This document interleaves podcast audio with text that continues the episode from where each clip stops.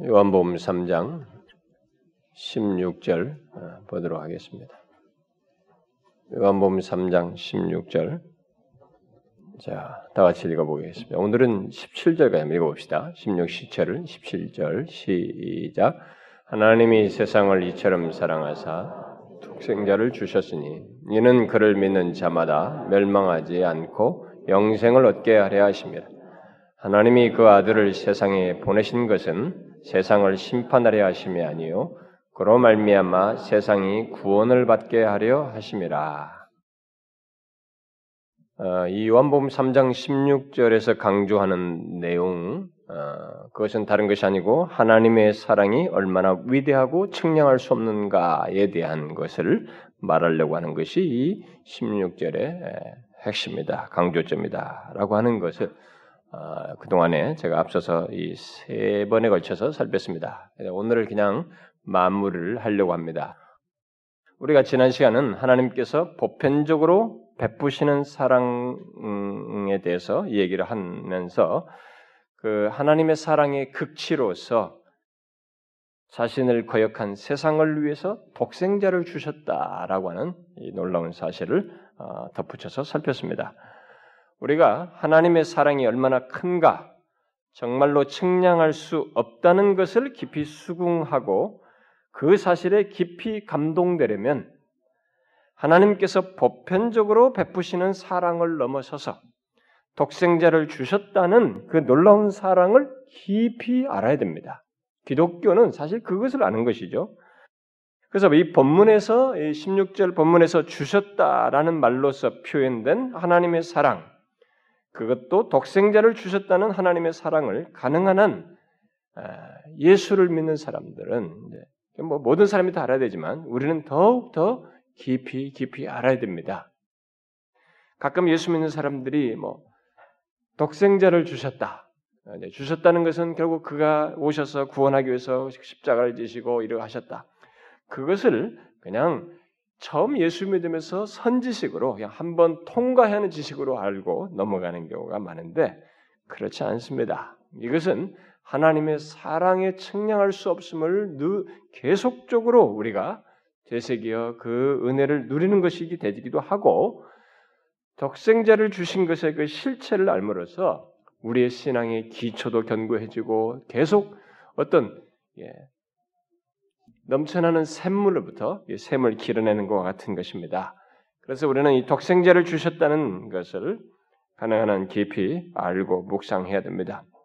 성경에 기록된 내용들을 이제 연결시켜서 생각하면은 주께서 독생자를 주셨다는 이 사실은 모든 성경 다른 부분과 다른 건지 볼 때 독생자께서 그 성자 하나님께서 기꺼이 자신을 내어드리는 이 자발성이 있는데 여기서는 하나님이 주셨다. 라는 이런 표현을 하고 있죠.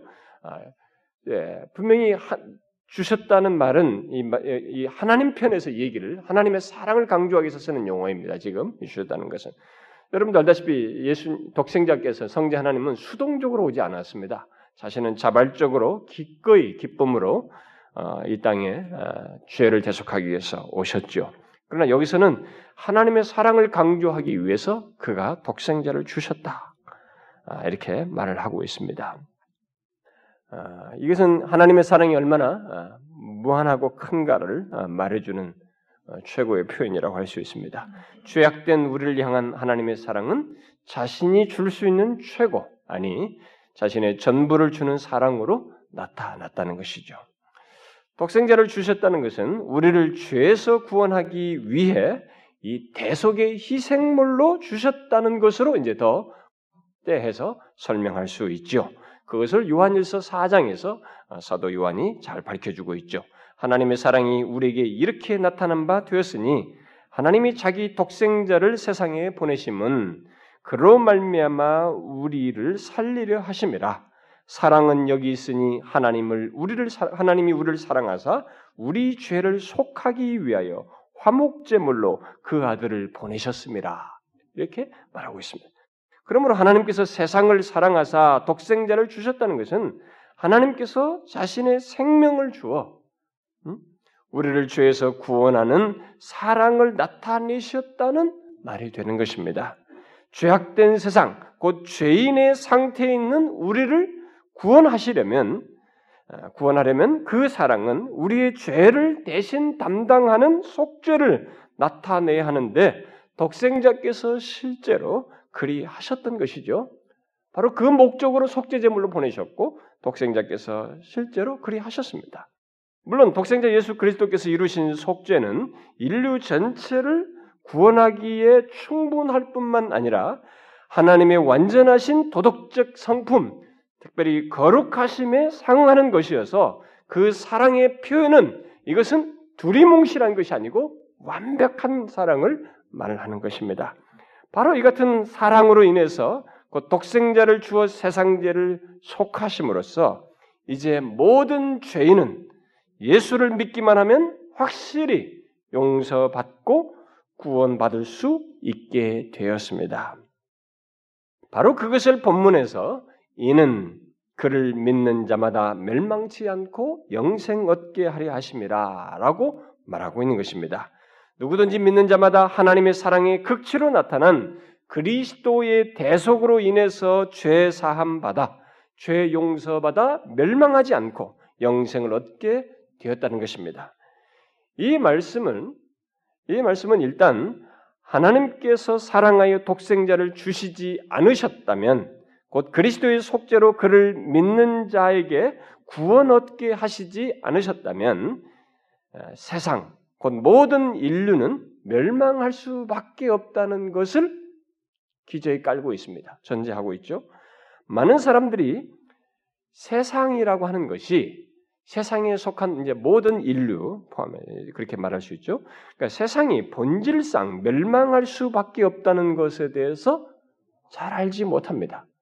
뭐 실제적으로 알지 못합니다. 그리고 크게 생각지 않습니다. 죄인된 인간은 본질상 멸망할 수밖에 없다는 것이 성경입니다.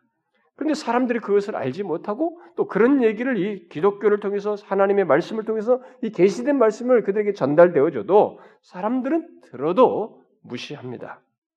에베소서 2장에서 인간은 본질상 진노의 자녀라고 그랬습니다. 본질상 진노의 자녀입니다. 본질상 칭찬받는 존재가 아니고 무슨 축복받을 존재가 아니고 본질상 진노의 자녀입니다. 다시 말해서 하나님의 진노를 받아 멸망할 수밖에 없는 사람들, 그런 존재들이라는 것입니다.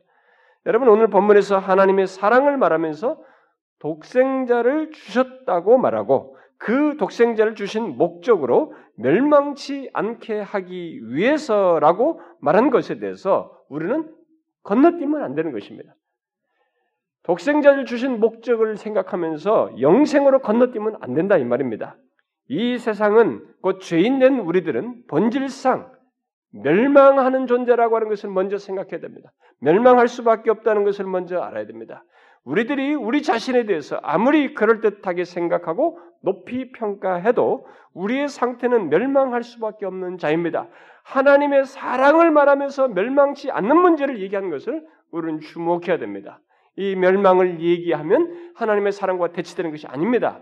하나님의 사랑은 멸망치 않게 하고자 하는 사랑이기 때문에 이 문제를 생각해야 됩니다. 그런데 그 사랑이 우리에게 나타났다는 것을 알기 위해서 우리의 존재가 본질상 멸망할 수밖에 없다. 멸망치 않고 멸망치 않게 하기 위함이라는 이 말 속에서 멸망할 수밖에 없다는 것을 우리가 사무치게 알아야 돼요.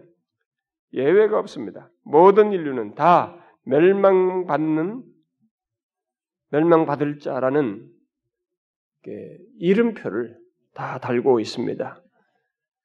오늘 본문은 하나님께서 죄악된 세상을 사랑한 것과 어, 함께 죄악된 세상의 본래 운명이 멸망이라고 하는 것을 서술해 주고 있습니다. 어, 보통 이 교회당에 오는 사람들, 여러분 이 자리에 앉아 있는 대부분의 사람들은 자신이 본래 멸망할 자라는 것에 대해서 그래도 나름대로 이게 느긋하게 아마 생각할 거라고 생각, 저는 봅니다. 제 추측으로는 많은 사람들이 여기 멸망하지 않고라는 것이 뭘 말하는지를 잘 모른다고 저는 생각이 돼요. 이 멸망치 않고라는 말이 물론 이 교회 나오는 사람들 멸망에 멸망치 않고의 이 내용에 대해서 이 멸망이 뭔지에 대해서 지식적으로는 여러분들이 다 알 겁니다. 뭐 어? 교회 다니는 사람들은 교회에서 좀 다니면은 뭐 멸망 받는 문제, 심판의 문제, 뭐 지옥의 문제, 형벌의 문제, 하나님의 진노 문제도 뭐다 들었을 것이기 때문에 여러분들이 상식적으로는 다 압니다. 그러나 여러분 저는 확신 있게 말할 수 있어요. 우리는 이 멸망의 실체를 잘 모릅니다. 이 세상에 아무리 예수를 잘 믿어도요, 사실상 우리들은 이 멸망의 실체를 모릅니다. 우리는 그저 상상해서 조금 추측해 볼 뿐입니다. 이 멸망의 실체에 대해서. 여기 멸망은 존재가 사라지는 것이 아닙니다. 뭐 여호와 증인이나 영혼 불멸설을 주장하는 사람들처럼 존재가 사라지는 그런 문제가 아니에요. 이것은 성경에서 말하는 영원한 멸망 상태를 얘기하는 것입니다. 다시 말해서 하나님의 심판을 받아 영원한 형벌 상태에 있는 것을 말하고 있는 것입니다. 그 상태는 우리의 시간으로 하루를 견디는 것과 같은 그 짧은 시간의 견딤조차도 이 세상에서 가장 큰 고통을 당하면서 첫날을 보내는 것보다 더 심할 정도의 큰 고통이라고 생각하면 됩니다. 왜냐하면 이 땅에서 받는 고통은 여러 가지 제한 요소가 있어요. 이렇게 막아주는 것이 있고 조금 당할 수 있는 여러 가지 여러 여지가 있습니다. 그것을 커버하면서 왜냐하면 돕는 요소가 있어요. 은혜 요소가 있습니다. 여러 가지 보완하는 요소가 있어요. 그러나 이 하나님께서 받는 이 영원한 멸망의 상태는 이 돕는 요소가 없어요. 은혜 요소가 없습니다. 은총의 요소가 하나도 없어요. 하나님 편에서 하나님이 친히 내리는 징벌이기 때문에 심판이기 때문에 형벌이기 때문에 이것은 우리가 이 땅에서 첫날 동안에 견디는 가장 심한 고통을 첫날 당하는 것보다도 더한 것이에요, 여러분.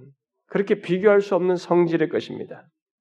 세상은 곧 죄인된 인간은 모두 바로 그런 멸망을 받아야 하는 존재라는 것입니다. 그것은 죄 때문이죠. 세상 모든 인류가 다 죄인이기 때문에 그렇습니다.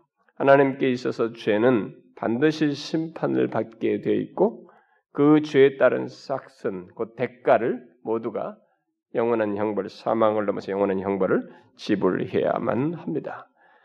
여러분은 자신이 그렇게 자신의 죄로 인해서 심판을 받고 멸망받을 수밖에 없는 자인 것을 아십니까? 아셨습니까? 그래서 그것을 가지고 고민해 보셨습니까? 여러분들이 예수를 믿는 이 과정 속에서 자신의 죄로 인해서 심판을 받고 멸망받을 수밖에 없는 자였다는 것을 알고 그것으로 고민해 보았냐는 거예요. 그것으로 인해서 두려워하면서 어떻게 해야 하는지를 이렇게 갈구해 보는 일이 있었느냐는 거예요. 어떤 사람들은 본문에 멸망치 않고를 건너뛰고 자신이 영생 얻는 자 된 것에 초점을 둬버립니다. 그렇게만 하면 된다는 것입니다. 그래서 그것을 복음이다라고 말합니다. 여러분 복음은 죄로 말미암은 심판을 포함해요. 그것 자체만 말하면 안 되지만 그것으로 인한 구원을 말하는 것입니다. 복음은. 그러나 본문은 영생을 말하되 멸망치 않고 얻는 영생을 말하고 있습니다. 그냥 영생이 아니라고 말하고 있습니다. 죄인된 우리는 멸망과 친숙한 자이지 영생과 친숙한 자가 아니에요. 본질상. 죄인된 우리는 본질상 영생과 아예 상관이 없는 자였습니다. 그러면 어떻게 죄악된 우리들이 멸망치 않을 수 있고 더 나아가서 영생을 얻을 수 있는가?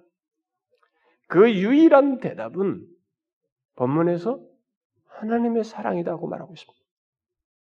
하나님께서 세상을 이처럼 사랑하사 멸망받아야 하는 이 세상이라고 하는 실체를 향해서 이처럼 사랑하사 가히 이해로 미칠 수 없는 그런 사랑으로 사랑하셔서 독생자를 주어 그리스도를 믿는 자마다 죄의 속함을 얻고 멸망에서 벗어나 영생을 얻게 하셨다는 것입니다. 무엇 때문에 멸망받은 자가 멸망받아야 할 자가 멸망치 않고 영생을 얻을 수 있다는 것입니까? 본문은 하나님의 사랑, 독생자를 주신 하나님의 측량할 수 없는 사랑 때문이라고 말하고 있습니다. 영생은 그 사랑이 드러나고 마침내 모든 사람들에게 소개되어 하나님께서 사랑하여 주신 독생자, 그 죄를 속하신 독생자 예수 그리스도를 믿는 자들에게 주어지는 것입니다. 그들마다 얻는 것입니다. 그래서 본문은 믿는 자는 멸망치 않고 영생을 얻을 수 있다고 말하고 있습니다.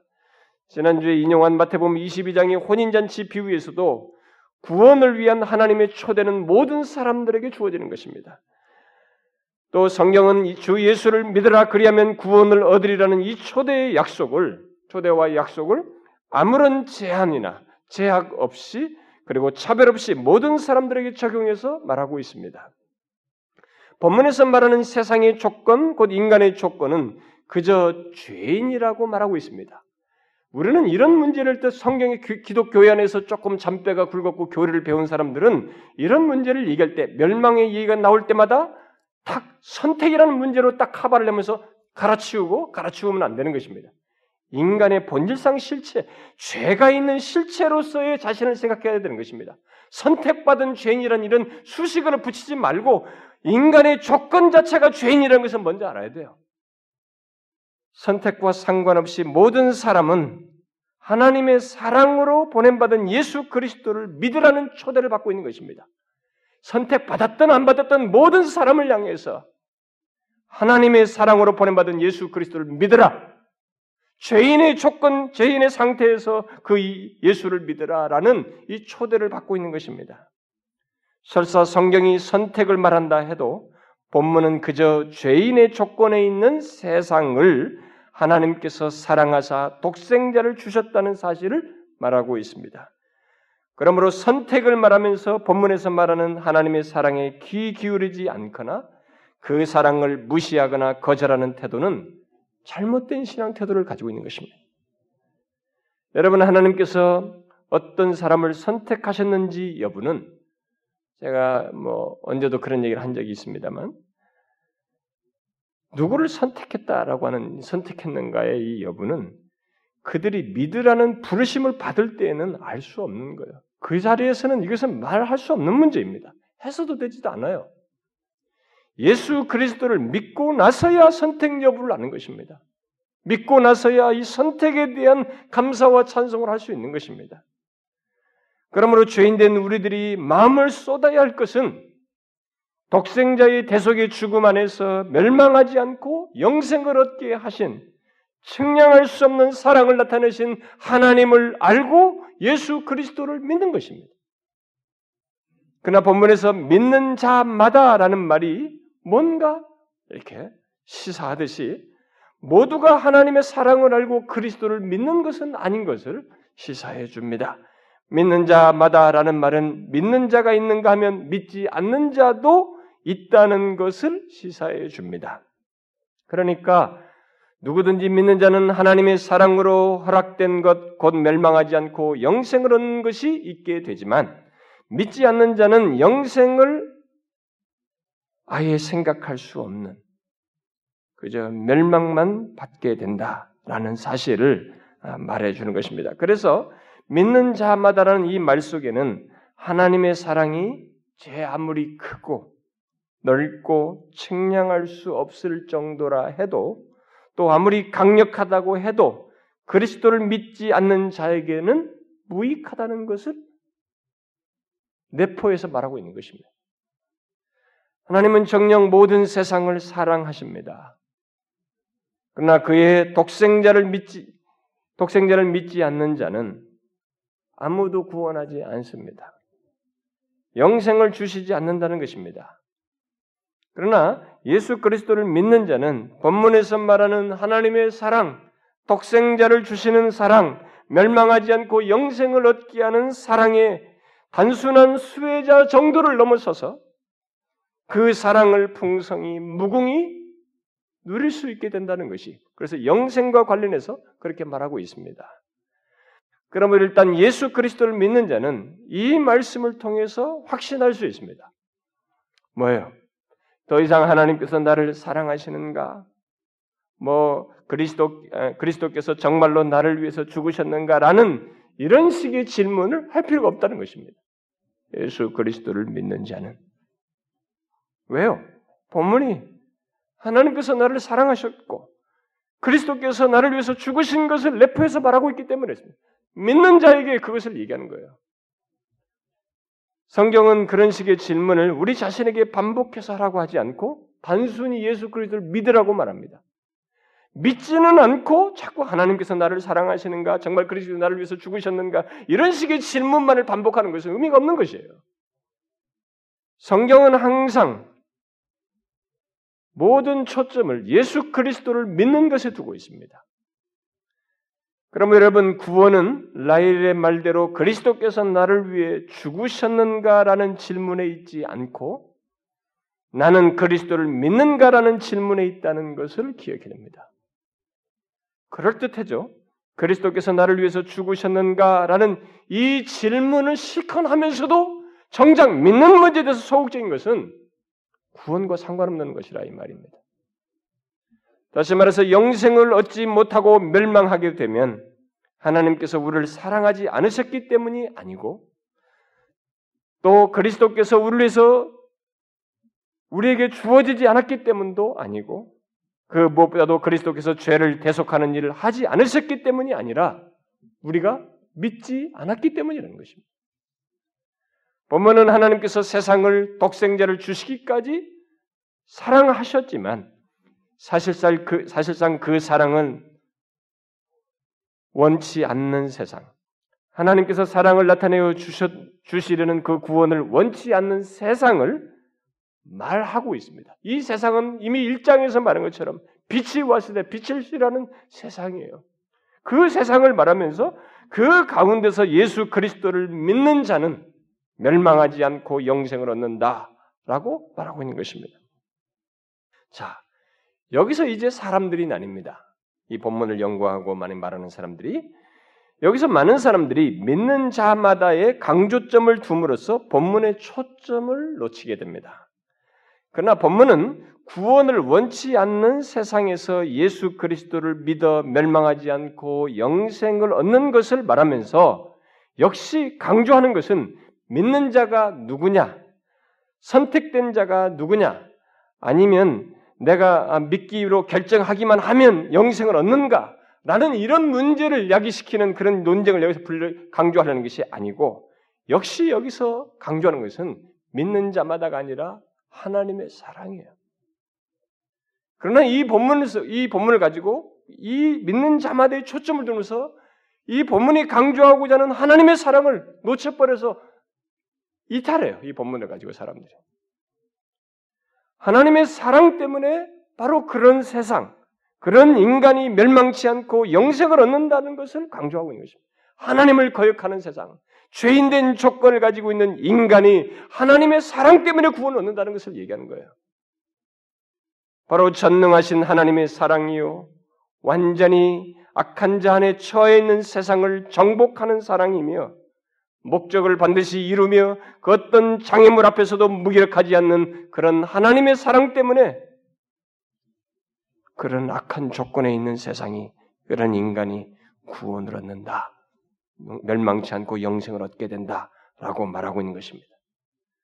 본문은 바로 그 사랑이 악한 자 안에 처해 있는 세상 또는 죄인을 멸망하지 않고 영생을 얻게 하기까지 베풀어진다는 것을 말하면서 그 정도로 하나님의 사랑이 위대하고 측량할 수 없이 크다라고 말하고 있는 것입니다. 아니 우리에게 그런 사랑을 알도록 하기 위해서 이 말씀을 하고 있는 거예요.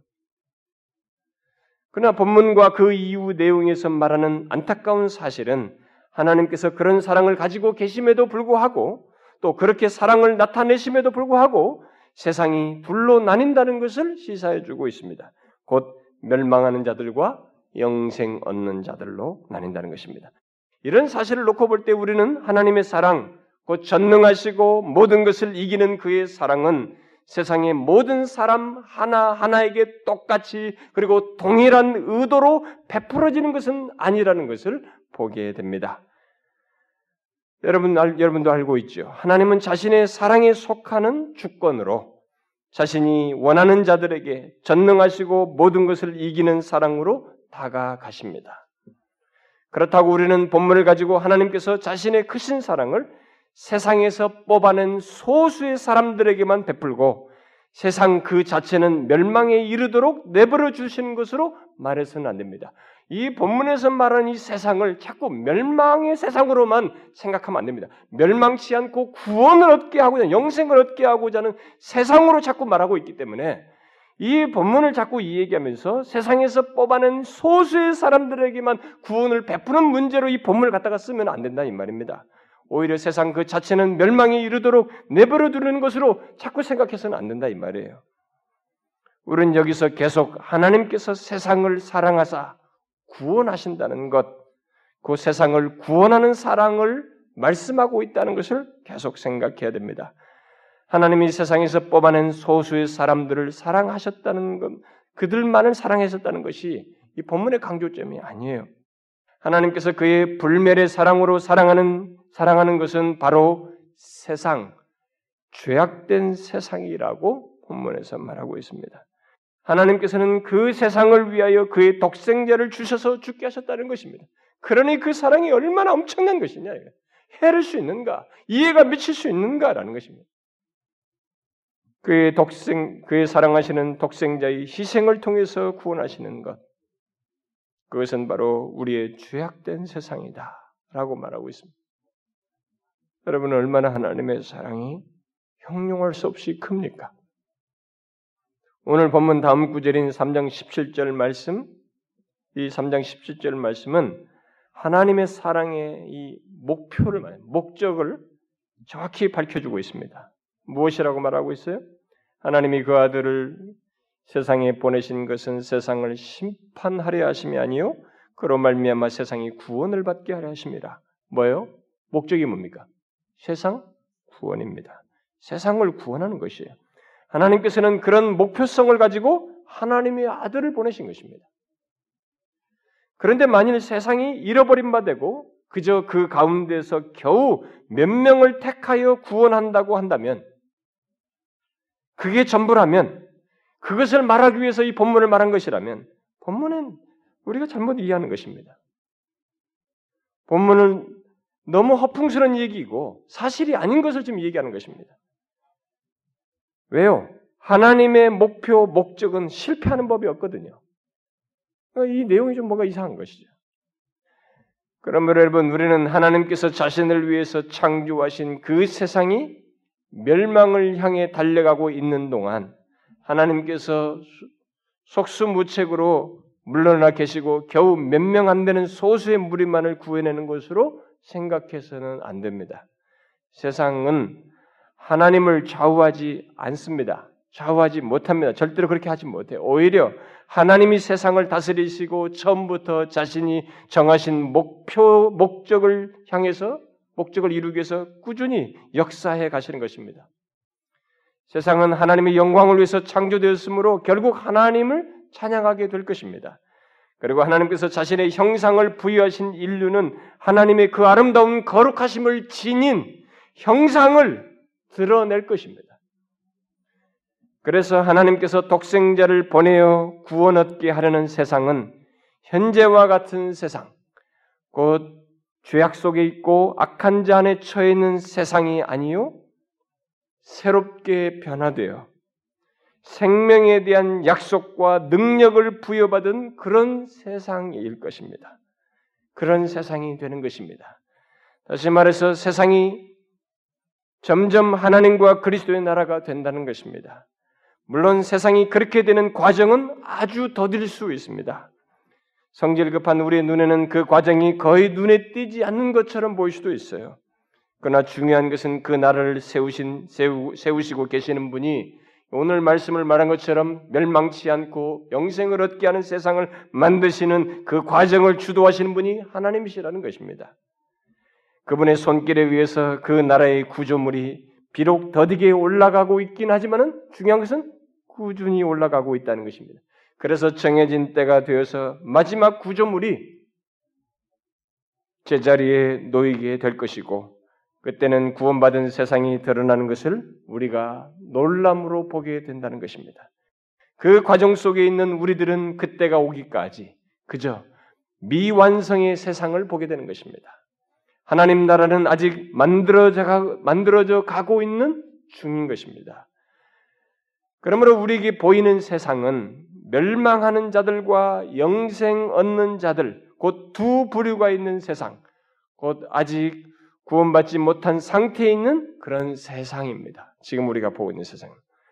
본문과 본문 이후로 21절까지 계속되는 내용은 이 두 부류의 사람들이 서로 강한 대조를 이루고 있다는 것을 말해주고 있습니다. 이 두 부류는 하나님의 아들을 믿는 자들과 믿지 않는 자들로 묘사되고 있고 또 뒤에는 빛을 사랑하는 자들과 어둠을 사랑하는 자들로 표현되고 있습니다.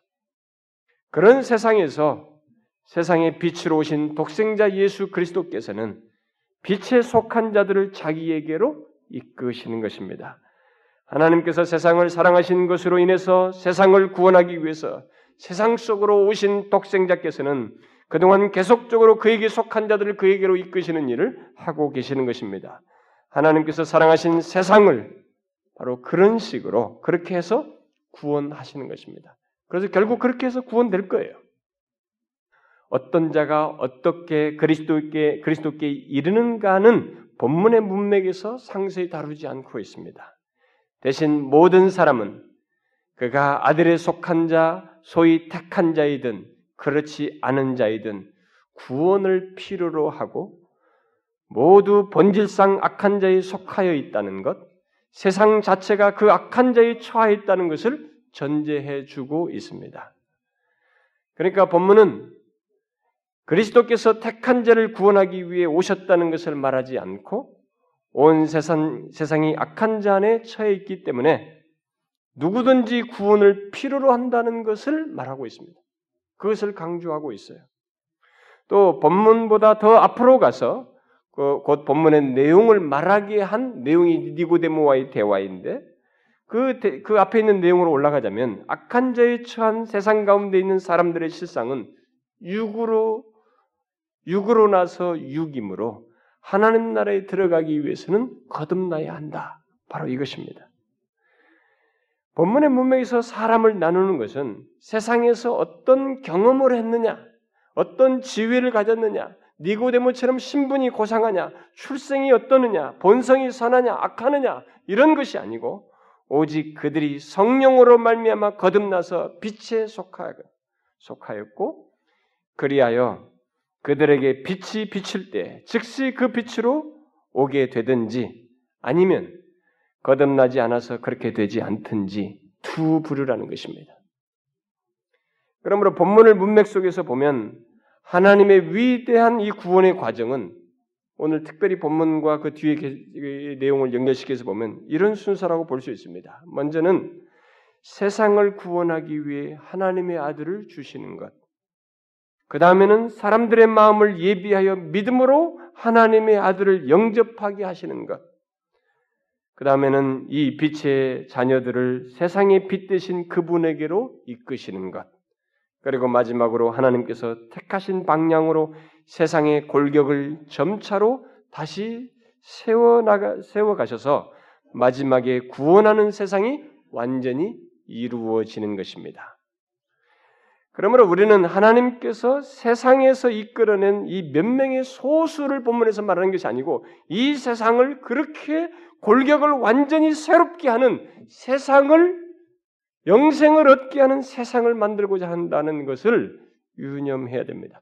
그렇게 하기까지 하나님께서 독생자를 그것을 위해서 독생자를 보내셨고 그런 사랑을 나타내시고 계신다는 것을 본문이 강조하고 있다는 것입니다. 그래서 계속 생각해야 될 것은 이 내용을 보면서 이 세상을 향한 하나님의 사랑은 정말로 엄청난 것입니다. 죄악된 조건을 가지고 있는 지속적으로 그것을 가지고 있는 이 세상을 향해서 계속 그 과정 속에서 만들어가면서 독생자를 주어서 마침내 이루시는 이 하나님의 사랑이 얼마나 엄청난 것인가를 강조하자는 것이 본문이에요. 하나님은 단순히 땜질하듯이 또 보충하는 과정을 통해서가 아니라 개혁과 재창조의 과정을 통해서 몇 사람 정도가 아닌 세상을 구원하기 위함이라고 본문에서 말하고 있습니다. 우리는 모두 구원되는 그 세상, 곧 새하늘과 새 땅을 믿음으로 바라보게 되는 것이죠. 바로 이 말씀과 새하늘과 새 땅을 연결시켜서 우리는 말할 수 있습니다. 물론 그 새 하늘과 새 땅은 별개의 하늘과 땅이 아니고 지금 우리가 지금 보고 있는 이 옛 하늘과 옛 땅이 새롭게 변화되는 것입니다. 다시 태어나는 것, 곧 중생은 우리 개인에게만 있는 것이 아닙니다. 바로 이 세상의 구조 자체에도 중생, 다시 태어나는 것이 있게 되는 것입니다. 그 새하늘의 새자는 중생할 때 중재, 중생한다는 말과 같은 말이에요, 사실상 의미상으로 교리적으로 보면. 그래서 그 과정이 진행되는 동안 버려지는 것이 많이 이제 있을 수 있습니다. 그러나 그 과정이 완성되면 독상자께서 스스로 취하신 사명 또한 완성될 것이고 세상도 구원받게 될 것입니다. 죄악된 사람들로 가득 찬 악한 세상이 결국 의의 세상으로 변화될 것입니다. 그러므로 우리는 현재 우리가 살고 있는 세상의 설익은 이런 모습, 아직 다 이루어지지 않는 것들을 가지고 세상에 대한 하나님의 구원의 역사를 판단해서는 안 되는 것입니다. 신자들은 이 답답한 현실 속에서도 주께서 사랑을 베푸셔서 이루시고자 하는 이 세상을 바라보아야 하는 것입니다. 장차 그리스도를 믿는 자는 그래서 그 구원의 역사를 최종적으로 확인하게 될 것입니다. 아직은 모래시계의 모래가 남아 있을 뿐입니다. 우리는 장차 그리스도를 믿는 자들은 땅을 기업으로 받게 될 것입니다. 재창조된 땅이 그리스도를 믿는 자들의 것이 될 것입니다. 세상의 나라가 하나님의 나라가 된 것을 보게 될 것입니다. 하나님의 영광을 아는 지식이 마치 물이 바다를 덮음 같은 것을 이 땅이 덮는 것을 보게 될 것입니다. 작은 자로부터 큰 자에 이르기까지 모두가 하나님을 알므로 다른 사람들에게 여호와를 알라라고 말할 필요가 없는 그 날을 보게 될 것입니다. 그러므로 여러분과 저는 오늘 본문을 가지고 하나님의 사랑이 마침내 이루는 그것을 바라보아야 하는 것입니다. 눈을 높이 들어서 하나님이 그의 아들을 세상에 보내어서 그런 말미암아 세상이 구원받게 되는 그 장례를 바라보아야 하는 것입니다. 하나님의 은혜의 목적이 완전히 드러날 그 끝을 바라보아야 하는 것입니다. 어떤 끝입니까? 세상의 이곳 저곳만이 아니라 그 완전한 유기체로서의 세상 전체를 향해서 하나님의 사랑이 최고로 영광스럽게 바라는 것을 보게 되는 그 끝입니다. 3장 17절 말씀대로 이 세상을 심판하기 위함이 아니고 세상을 구원하기 위해서 그 아들을 보내신 하나님의 사랑의 지극함이 나타나는 것을 완벽하게 우리는 확인하고 보게 될 것입니다. 그러므로 여러분 하나님께서 세상을 사랑하사 독생자를 보내어 구원할 세상에 대해서 여러분과 저는 믿음으로 바라보면서 그때까지 그 완성을 위해서 독생자를 보내셔서 사랑을 무궁하게 죄인들에게 인내하면서 나타내시는 하나님. 그 과정 속에 우리가 포함된 것을 생각하면서 하나님의 사랑이 죄인된 조건, 죄악된 세상을 향한 이 하나님의 사랑의 정도가 얼마나 무한하고 큰가에 대해서 우리는 잠시라도 쉬지 않고 묵상하고 그걸 인정하며 그것을 인해서 신앙의 동기부여를 받아야 하는 것입니다. 하나님의 사랑이 지극하여 드러난 그 장면을 계시록은 잘 말해주고 있습니다. 하나님의 사랑과 함께 계시록 21장에 보게 되면 그의 영광으로 가득한 세상이 도래된다는 것을 말해주고 있습니다. 영생하는 그 새하늘과 새 땅에 예수 그리스도를 믿는 자들마다 그것을 확인하게 된다는 것입니다. 여러분 하나님의 사랑이 마침내 완성될 완성할 그 목적을 목표를 여러분들이 믿음으로 바라보십시오. 그 가운데 자신들을 두어서 믿는 자마다 그 사랑의 수혜자를 넘어서서 영생을 그 영광과 복됨을 보며 누리게 된다고 말하고 있는 것을 보라는 것입니다. 그래서 이 죄악된 세상을 향한 하나님의 사랑, 나 같은 죄인을 향한 하나님의 사랑이 도대체 얼마나 측량할 수 없이 큰가? 죄인이라는 조건, 거룩하신 하나님이 죄인이라는 조건을 사랑하시는 모든 장애면을 뛰어넘는 그 사랑이 얼마나 무궁하 고 큰가 하는 것을 여러분과 제가 생각해야 되는 것입니다. 바울이 로마서에서 말한 것처럼 죄인 됐을 때 사랑하셨다는 것이 얼마나 엄청난 것인지 익숙한 그 성구 암송으로 머릿속에만 저장하지 말고 그 내용의 실체에 대해서 우리는 생각해야 됩니다. 그 내용의 실체의 핵심은 하나님의 사랑이 너무 크다는 것입니다. 죄인의 조건, 죄악된 세상을 향한 걸어가신 그분이 아들을 보내어서 장애물을 제거하고 사랑을 나타내면서 이루시는 그 사랑이 한없이 크다는 것입니다. 그래서 우리는 계속 하나님의 사랑에 측량할 수 없음을 제대로 이해하려면 죄악된 세상을 이 요한복음 1장에서 말한 그 세상을 사랑하여서 독생자를 주셨다는 것. 로마서 5장에서 말한 것처럼 죄인이었을 때 사랑했다는 것을 끝없이 생각해야 됩니다. 여러분과 저의 잘남을 생각하면 안 돼요. 우리는 우리끼리는 도토리 키재기로 잘난 것을 말할 수 있지만 하나님의 시각에서 보면 우리는 진노의 자녀예요. 본질상. 멸망할 자입니다. 사랑받을 수 없는 자입니다. 죄인의 그런 조건을 뛰어넘어서 독생자를 보내어서 사랑하신 것입니다. 이 사랑이 얼마나 큰가. 여러분 어떻습니까? 제가 여러분들에게 4주에 걸쳐서 이 내용을 16절을 가지고 말하면서 하나님의 사랑이 얼마나 위대하고 측량할 수 없이 큰가라는 말을 반복했습니다.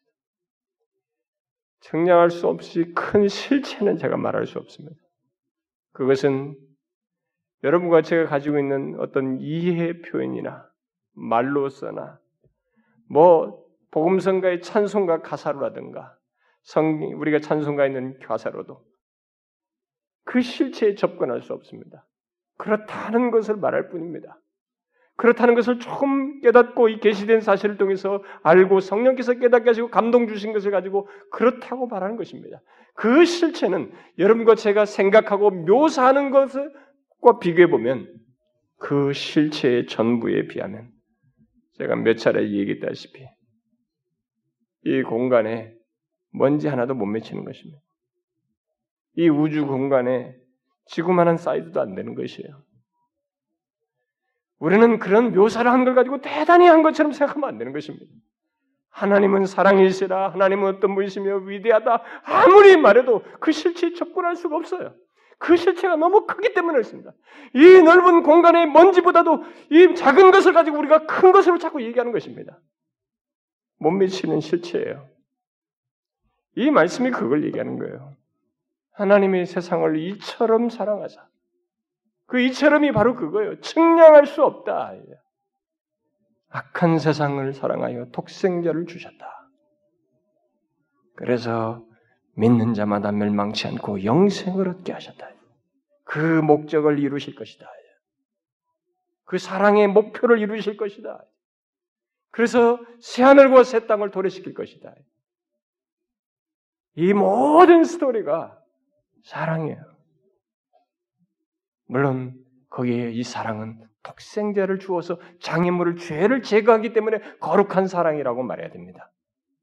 그러나 중요한 것은 사랑이에요. 사랑하는 어, 우리 성도 여러분, 지체 여러분, 여러분과 제가 교회 다니면서 하나님의 사랑에 대해서 많이 듣습니다. 그러나 여러분 여러분과 제가 듣고 알고 말하고 표현하고 찬송가 부르고 복음성가 부르면서 말하는 이것은 그 사랑의 실체 아무것도 아닙니다. 먼지만 또 못할 정도의 분량을 가지고 얘기하는 것입니다. 우리는 그 실체의 큰 것을 헤아려야 됩니다. 조금이라도 헤아려 알기를 구해야 돼요. 그래서 알게 되면 알게 될수록 여러분과 저는 무릎이 꿇어질 것입니다. 겸손해질 것이고 내 자신에게 감동된 것 때문에 하나님을 향해서 내가 가지고 있는 조건들 제시하면서 이래야만 주님을 믿을 것 같고 잘 믿을 것 같은 이런 헌신의 조건들을 우리는 다 갈아치울 것입니다. 왜냐하면 하나님이 이렇게 먼저 사랑했거든요. 죄인이었을 때 먼저 사랑했단 말이에요. 이 무한한 사랑을 가지고 우리에게 다가오셨단 말입니다. 이 사랑을 무시하는 자는 심판을 받는 거예요. 사랑을 안 해서가 아니고 사랑했는데 무시해서 심판을 받는 것이 멸망을 하는 것입니다. 이 자리에 계신 여러분, 이 놀라운 하나님의 사랑의 수혜자가 되시고 예수를 믿음으로 믿는 자마다 그러니까 그 사랑의 수혜자예요, 사실은. 근데 수혜자인 것을 깊이 좀 확인하시고 거기서 멈추지 말고 그 사랑을 더 알고 누리는 대로 나아가십시오. 그래서 야 나의 신앙과 삶의 인생의 모든 의미가 하나님께서 죄인이었던 나를 사랑하신 것에 있구나라고 깨닫고 그 사랑에 감동하여 반응하고 삶을 살고 찬송도 하고 봉사도 하고 인생의 의미도 발견하고 존재의 의미도 발견하고 그러시길 바래요. 기도합시다. 하나님 아버지, 우리는 하나님의 사랑을 많이 말하지만 저희들은 저희들이 아는 것은 정말 아무것도 아닙니다. 아는 것이 아니며 그 실체에 조금도 접근하지 못할 정도의 이해 속에서 안다고 하고 있습니다. 우리의 신앙의 여정을 주신 것은 주의 그 크신 사랑의 실체를 조금이라도 더 알고 그 은혜 안에서 살도록 하기 위함인 줄 믿습니다. 오 주여 저희들로 하여금 그 크신 사랑을 알게 하여 주옵소서. 좀 더 깊이 알게 하여 주옵소서. 풍성히 알게 하여 주옵소서. 죄악된 세상 죄인인 나를 향하여 독생자를 주시는 사랑이 어떤 사랑인지 하나님 아버지 그 깊고도 헤아릴 수 없는 사랑의 실체를 우리로 하여금 사무치게 체험적으로 알게 하여 주옵소서. 그것이 우리의 기쁨이 되게 하시고 그래서 주님을 믿는 데 생기를 갖게 하시며 하나님 외에 다른 것들에 더 우선순위를 두며 마음을 쏟는 어리석은 자가 되지 않게 하여 주옵소서. 예수 그리스도의 이름으로 기도하옵나이다. 아멘.